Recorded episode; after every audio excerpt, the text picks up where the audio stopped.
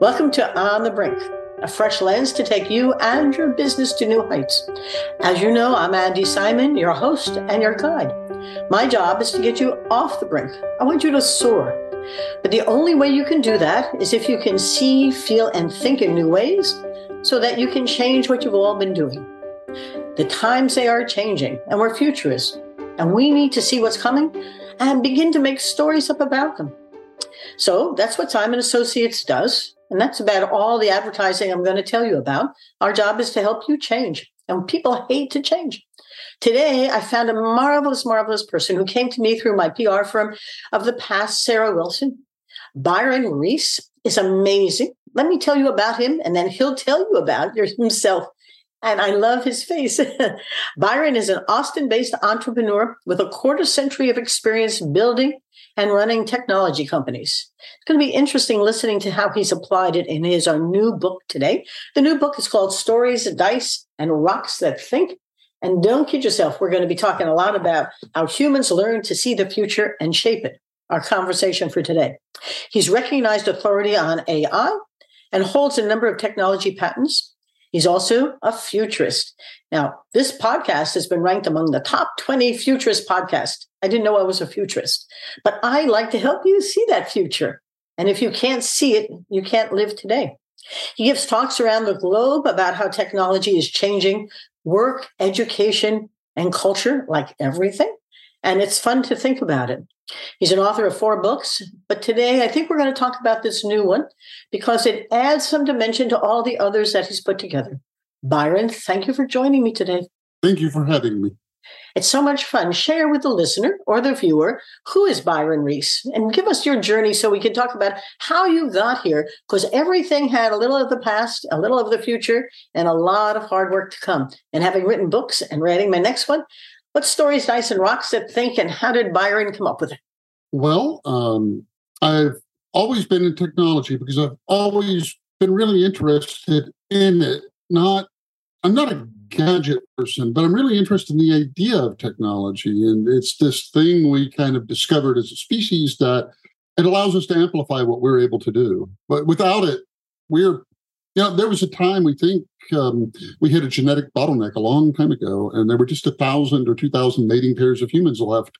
And nobody would have bet on us then. And here we are. And it's because we learned that trick about technology. And so I've always just been really intrigued by the idea of technology. And so I've did, done that as a business. And then I started writing um, every morning before I got to work. I would just start uh, writing, and those became the books that I wrote. And they're just kind of my own journey of what I think about and I find interesting. Well, you know, you don't sort of just stumble into being an AI or a patent expert in technology. Were these important as you were growing up? Did you have particular role models or aha moments or things that just sort of were curious for you? No, I, I grew up on a, on a farm uh, in East Texas outside of a town with only 500 people. So uh, it was not a, a, an area steeped in technology. But um, you know, my my father had a had a, this, a corporate job for like thirty something years, and his father worked on the railroad, and his father operated a ferry.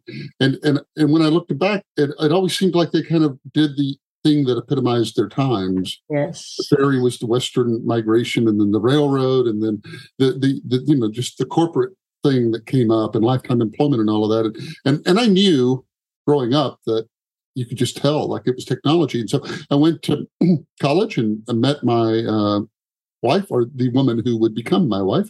And we moved to the Bay Area to just be a part of that energy. That was in the 90s.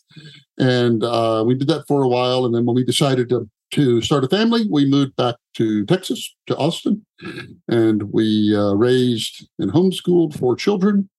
And, uh, and that's that's me. Well, you are, and that's a very interesting story. Your reflection on how each of your parents, grandparents, and so forth were reflecting the times in which they were living. You, in some ways, are reflecting the times that we're living in now, huh? Which I would not have thought about, but as the listener or viewer is listening and watching, think about it. You know, where are you now because of where we are now as a society? This book, though, has a particular purpose, I think And and I think it would be good to talk about it's not a tech book. It is a history of humankind in a very important way, which should give the listener and the viewer some time to think about the times that we are in. Because somehow, 50,000 years ago, or 40,000, we had a quantum leap in our brain. And we aren't just like any other animal. Remember, we are one species. There are 40,000 different ant species. That's how they have mutated and populated the world. We're just one. And we probably can intermate with anyone across the globe, which is sort of an interesting phenomenon. But we also can see the future and anticipate our mortality and look back on the past and worry about our memory. Was it right? Was it wrong? And it's always different than what actually happened. So we are an interesting human. Let's talk. Byron, how did this book begin to develop? And then let's talk about the three phases that so fascinated you there. I got very interested in the question of why why we're different than animals because you always hear, you know, we're just another animal. But when you look around the world, it doesn't look that way. It, it really looks like we're aliens and everything else is kind of native. But we're very different. You know, cities and literature and all that. And, and I really got curious why that happened. And the short answer is that we believe in two things that don't exist. We believe in the future and the past. And um, and animals don't. It's a contentious statement, but I, I try to justify it in the book. Uh, and what we do is, is we have what's known as episodic memory, where we remember specific things that happen to us, which animals don't, and things to make predictions into the future, maybe just a minute into the future. Maybe I'm thinking, okay, I want to climb that tree and get an apple. What's the best way to do it? The, the, those sorts of things. And those were, I think, were the first stories we told ourselves. They were they weren't fiction. They were like us. That's how we think. We think that way. We we kind of picture these different things, and it's very different than other creatures. I mean, to send that point home, like the coolest thing I learned writing this book uh, is probably that there was a creature that lived before us called Homo erectus, mm-hmm. and erectus lived almost uh, 1.6 million years, 80,000 generations, and erectus only had one tool called an Acheulean hand axe. It looks like a uh, big arrowhead. That's it. And no matter when you find these or on which of three continents you find them, they're all alike.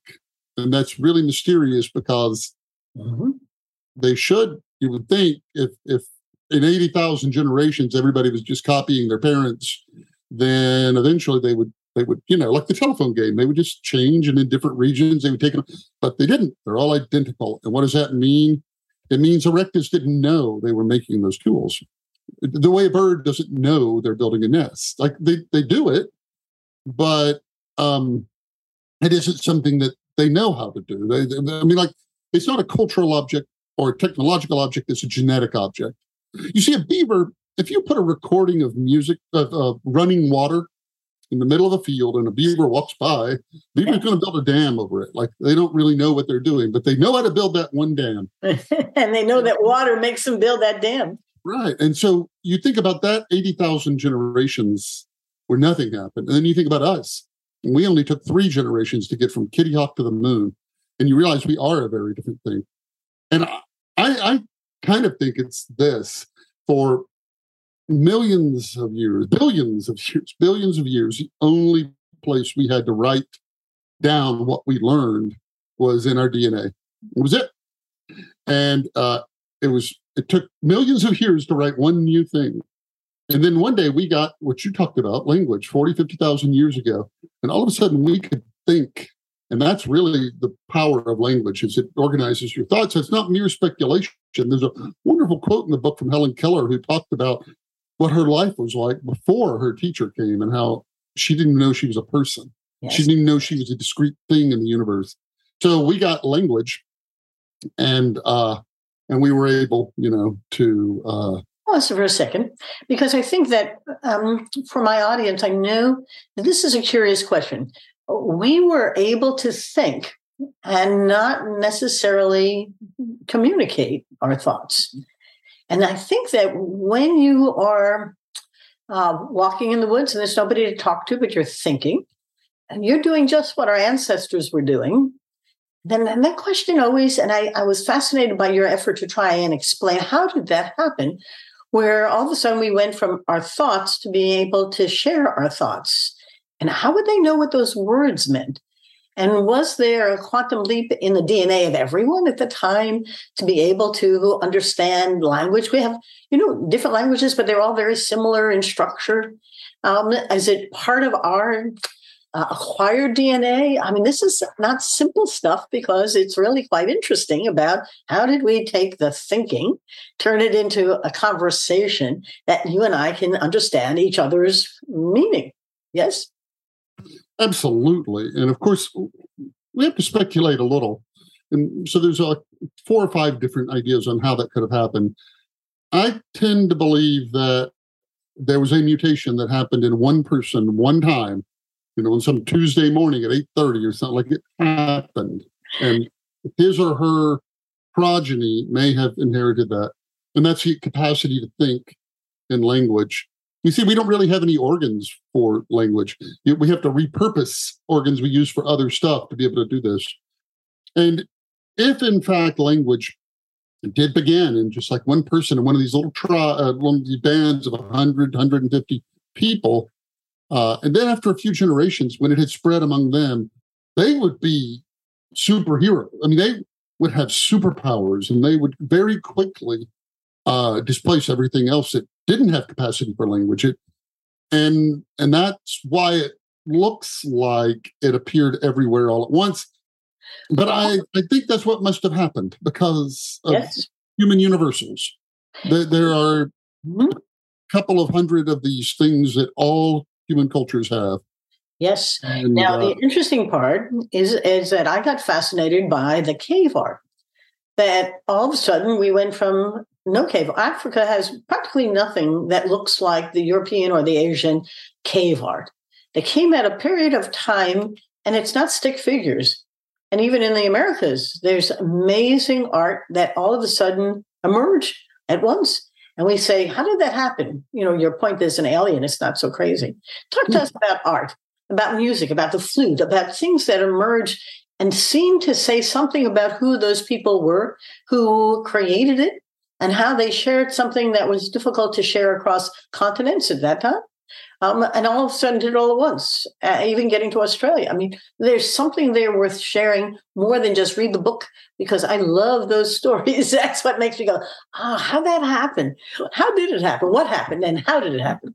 You're right. There were no precursors of anything like representative art. And if you look at some of these caves, like the cave at Chauvet, the art is there is beautiful. I mean, it's just beautiful. Like I would frame that and hang it on my wall, those yes. horses or that bear or whatever. But the thing to keep in mind is it wasn't just that they could do that beautifully. It was high tech, like literally, because they were using fat to um, make the pigments adhere. They were using talc to extend them. Uh, for black, they could have used charcoal, like they had charcoal like in the fire 20 feet away, uh, but it wasn't black enough, evidently. And so they they figured out a new way to make black pigment using a, a mineral they had to heat to 1200 degrees, which is hard to do. And the closest source of it's 140 miles away. So they had to like be mindful enough to go. They had to build scaffolding to get high up places and all of it. So, and then to your point, you know, you dig in those caves, and Chauvet is amazing because it's like King Tut's tomb. It, was sealed off. Then we found it, and and the footprints Yes. Uh, like a boy and his dog are yeah. still sand, like in the cave. Um, but when you when you excavate uh, those times, you're right. We find musical instruments, the oldest ones we have, at the exact same time, and we find the representative art at the exact same time. So whatever gave us language, I think really did a lot more than that. I mean, it made us us. And your your your remark about aliens, I think, might be a reference to something in, in the book where every time I mentioned this to people, they would always say, "I bet it's aliens." Uh, and it isn't that people think it's aliens, but it is so dramatic; it invites something like that. Yep, a quantum leap that, that, that makes you ask how. And the problem is, we want answers, and the problem is we don't have any. And, and, and then there were the Neanderthals and Denisovians and, and others who looked similar, but didn't, didn't survive the same way, still have our DNA. They have their DNA in some of us. And so you know they were there, but it's a really interesting set of questions. I could spend all our time on that. I don't want to because something happened. So, your point about Homo erectus having a DNA that allowed them to produce the same tool everywhere they were. And then humans began to create variety and tremendous ingenuity across the globe, however, we expanded. And then came the Middle Ages and something transformative developed. And I think I'd like to move a little bit. I mean, that's a lot of time to go from the starting point to major transformation. But I don't care if it's Michelangelo or anybody else in the 17th, 16th, 17th, 15th, 16th, 17th, something happened that had changed us again. You want to share with us what, what happened? Probability theory, what happened? So, what happened is we uh, got this capacity for language, which we then used to imagine these stories that were very mundane. They were just moments ahead. And later we started articulating them. But like once we could imagine the future, uh, we weren't content with that. We're not a particularly contented species. And uh, we weren't content with that. And we didn't want to just be able to picture it. We wanted to know what was going to happen. We wanted to predict it. And um, that seems like a tall order, but uh, that's uh, what happened. And we in 1654, these uh, two men, Fermat and Pascal, are writing these letters. they're trying to solve this math problem that is trivially simple. I won't even bore you with it, other than to say a 10 year old could solve it. And, and this is a math problem the great minds of Europe had worked on for a hundred years and they couldn't solve it. And they needed a new way to think about the future. And that's uh, what they did. And they invented probability theory. And then, man, it just all happened. You had the first probability textbook within eight years, and the whole modern world. Uh, artificial intelligence is just probability theory at high speed. like that's all. That's what it is. Like we invented that, and the reason it took so long is because we had to figure out why the future happened the way it did. I mean, that's really what a futurist is. The people who try to understand why the future unfolded this way and not that way. If I may have a visual aid, um, there were all different theories on how why things happened the way they did. They were destined to happen, or they were fated to happen, or they could only happen that way, or we don't have a clue. but, but what they never guessed was this. So this is probably something you may have seen at a science museum before. Yes. Uh, this is a chamber full of like BBs. I'm about to flip it and when I do that, those BBs are going to fall down and they're going to hit these things and they can bounce to the left or the right. And then they'll hit another one. They can bounce to the left or the right, the left or the right. And what happens is every time you do it, you get a normal curve. Look at that. And you can do this all day long. And this is the thing nobody ever imagined was that in randomness, you have a high degree of predictability. Yes. You not have, even to this day, if you were to ask me, like, if you if you flipped a coin a thousand times, how many times will heads come up? I know to answer that 500, but I mean, I've never done it. And if I didn't know to answer it 500, I would have said, who knows? Maybe 100. And then the next time, 900, and then 800, then 500, then 200. But the chances that it's ever under 400 or more than 600 are one in many billions. It's never happened. It never will happen. And, and so you think about the most random thing you can imagine the coin toss that you can say something that confident about it. And that's the basis of probability theory is yeah. uh, you can assign probabilities to things in the future. And, and it's based on that shape, like the fact that you can yep. Uh, do it.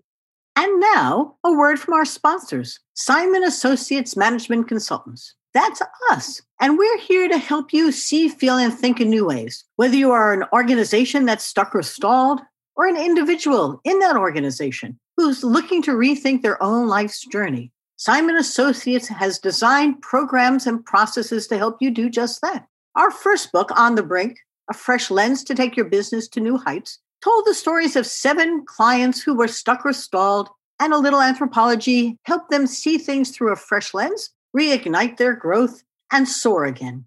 My new book that came out in January 2021 is called Rethink Smashing the Myths of Women in Business. It's all about how 11 women, including myself, were able to see past the hurdles, the glass ceilings, and the brick walls and become the best that they could be. They heard things like women aren't lawyers and women can't lead and women aren't in geosciences. And they said, Of course we are. And they really pushed through and did it with such ease that they want other women to see what's possible. At the end of the book, I provide a bit of a how to process for you. If you're on the brink of rethinking your own life's journey, it's time to pause, step back, and ask yourself, where am I going? What's my passion and my purpose? And am I there or can I get there? Send us your emails to info at andysimon.com and we'll get right back to you to see how we can help. On andysimon.com are some free chapters for both books. And you can also join our newsletter and our Facebook group, Rethink with Andy Simon. We are bringing together women to help other women do what they can't do by themselves, very often to see what's possible and become the best that they can be. Come join us. And now back to our podcast. The, the, I love reading Martin Seligman's work on Homo prospectus.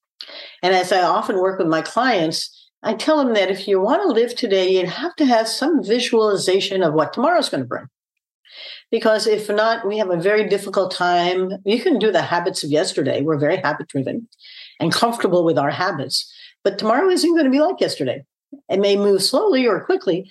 I mean, the pandemic was so catalytic because it showed everybody how, in a moment, everything can change and without any control or decision making or probability like although i suspect some people had a probability theory that that was going to happen but but it is it is an interesting phenomenon about humans because we need to know what's coming in order for us to prepare for it by living now um, the past has given us experiential but we only remember parts of that you know every memory if you talk to people about what happened on x day when we were all together they each have a different story Mm-hmm. And the creativity is that they fit the story into their own stories.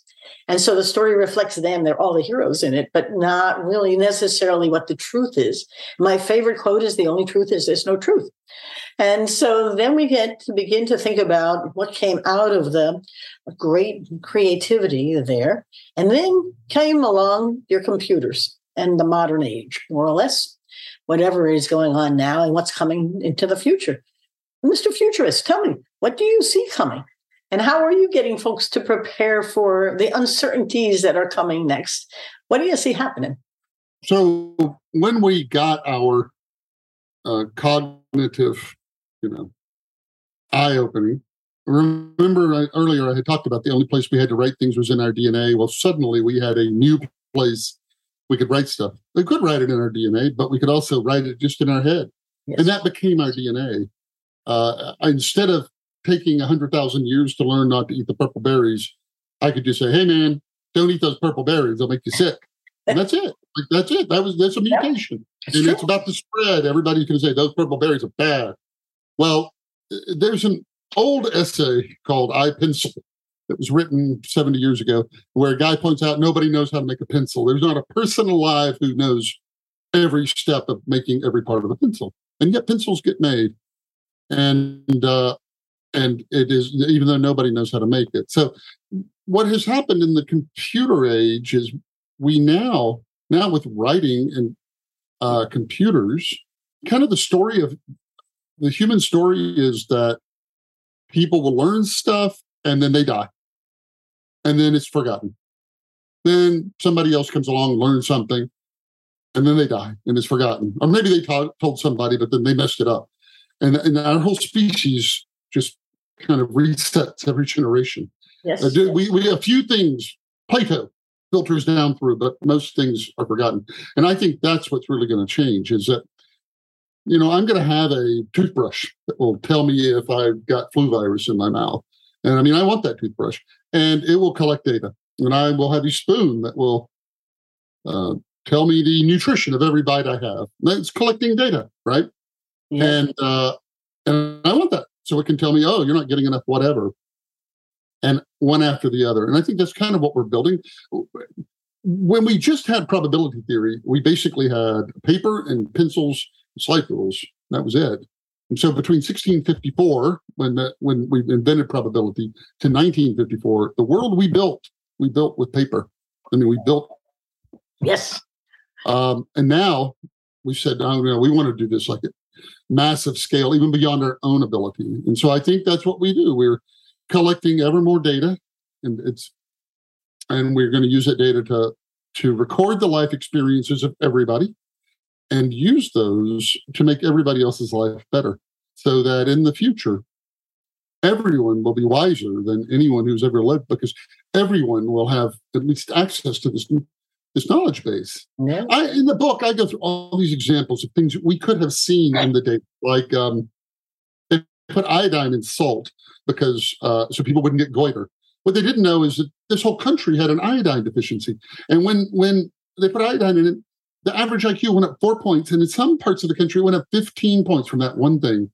In the South, which had a corn-based diet, there was niacin deficiency, and they started fortifying cornmeal with niacin, and then boom, that went away and uh, and then we used to put stuff in things like lead, you know, lead paint and lead gasoline, and and we didn't know. Like there just wasn't any data about. There was there was no such thing as data before 1654. It didn't exist. Why would it? What would you have ever done with data before 1654? It did not exist. And now, you know, if we had had all the data, you would have been able to see all that stuff in that data. And that isn't speculation. I mean, um, there's an antidepressant called Wellbutrin that, after some number of years of being used, some people said, you know, my cravings for cigarettes went down. And they studied it and they found out, wow, that's a smoking cessation drug. Very good. They repackaged it, Zyban, and, and so forth. So it's like there's everything in the data. But we don't yet have the tool. We have the compute to do it now. Like we have processor power, but we don't really have the tools to cope with the kind of data sets that are being automatically built to try to build this knowledge base. Yeah. I mm-hmm. um, for a number of years I taught a course for the Society for Healthcare Strategy and Market Development, and it was called "Your Data's Talking to You. Can You Hear It?" Because healthcare strategists had an abundance of data points, but anthropologists, I'm an anthropologist, anthropologists are taught early that out of context data do not exist. And consequently, the abundance of stuff needed to be turned into a story. And, and I work with them on which story are you going to tell to the leadership of your organization, to the middle management, to the physicians? How are you going to craft those data points so one size doesn't fit anyone? Because the first thing the doctors start to do is delete your, your data. You know, the data is wrong. Well, it's not the data that's right or wrong. It's the way you've crafted a story using the data to help you see, feel, and think about that in a different fashion. And Byron is right because you know, in, in the computers can't think. Maybe they're getting there, but they can't. They can accumulate all of this data, but they can't really interpret it or craft a story for you. So our uniqueness takes us back to the beginning of our conversation. Think. and if we can think with better insights to what's happening, what could we think about that could be transformative about our society you know, he writes about education and culture and and work. Well, like everything. And how do we come about coming out of pandemic time in a way that gives us an amazing opportunity? I always tell people don't waste a crisis. Humans hate to change. The amygdala loves to hijack new ideas. The cortisol comes flying out the minute there's something new. So as you're listening to us, I bet you're saying, oh no. And I'm saying, yes. And begin to think through what's possible. You know, Byron, I've had such a good time, but I think it's time we wrap up. A couple of things you don't want our listeners to forget. The book has 20 purposes of stories, which uh, I accumulated over a couple of years just reading storybooks. When I was working on this book, you know, I would write it in the mornings, but in the evenings I read storybooks and I would just try to figure out like what what what purpose is this story serving? And I think I came up with 20. Um, but if you read the epilogue, one page long, there is a secret 21st purpose that uh, is the biggest one of all. And it's that stories are what give life meaning. And there's like these two different narratives of kind of our lives. And one is that, you know, we're just kind of like big bags of chemicals and electrical impulses that careen through space and bump into other big bags. And, and then we, we, uh, we fizzle out and are forgotten. That's a, it's a story and it's, it robs everything of any meaning, any permanent meaning. But there's another one that says that your life is not that, that all life has inherent worth and that the, you know your life is a not a not a domino rally of minute after minute after minute after minute but that all of the moments of your life are kind of connected in in a sequence that tells a story. And um, and I close the book with by asking, you know, who who is telling that story? Well, and the but you're leading to something real important. I'm going to put the book up again so the folks can see it. There we go. Stories, dice, and rocks that think. And it's how humans learn to see the future and shape it. And I think that the Uh, from my perspective, what I'd like our listeners to walk away with, other than go buy the book, is read it with this open mind and be curious. I think it's our curiosity that has become so essential for us to see things through a fresh lens and to begin to understand.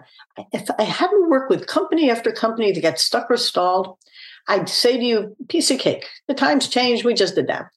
But humans are so convinced that what they do today is the way we should do it that they forget that we haven't ever done it that way over all of these centuries. You know, maybe Homo erectus did the same things with a Acheulean tool exactly the same way because it was DNA driven. Um, mm. But for us, we're creators, we're story makers. And as we listen to each other's stories, capture the insights that come and begin to see your own life with different purpose and different opportunity. The one thing that um, Byron says often in here is that um, we are mortal. We know that. And that changes the dynamics. Does a beaver know it is? Does my dog? No, they live every day in the moment. People say live in the moment. We are it's hard to do that because we can see what's coming, even if we're not sure. So where shall they buy your book, Byron? On any old place, any old place. All the usual suspects, yes. And if you buy it on Amazon and like to write reviews, um, it is a great place to put a little. It's a great book, and I think you're going to enjoy reading it and reflecting on our own next step. Because if you read the past, you're thinking about the future, and the future is here for us to create. And I do think that it's a time of great creativity and don't waste crisis because it's a time for you to think in new ways. Thank you. Um, do you also speak and consult? Are there other things that you can offer our listeners? Uh, yes, I do uh, speak when I am invited, and uh, and that's most of what I do. I'm writing another book, which is due in 33 days. I only know that because I've got a big countdown clock on my mantle.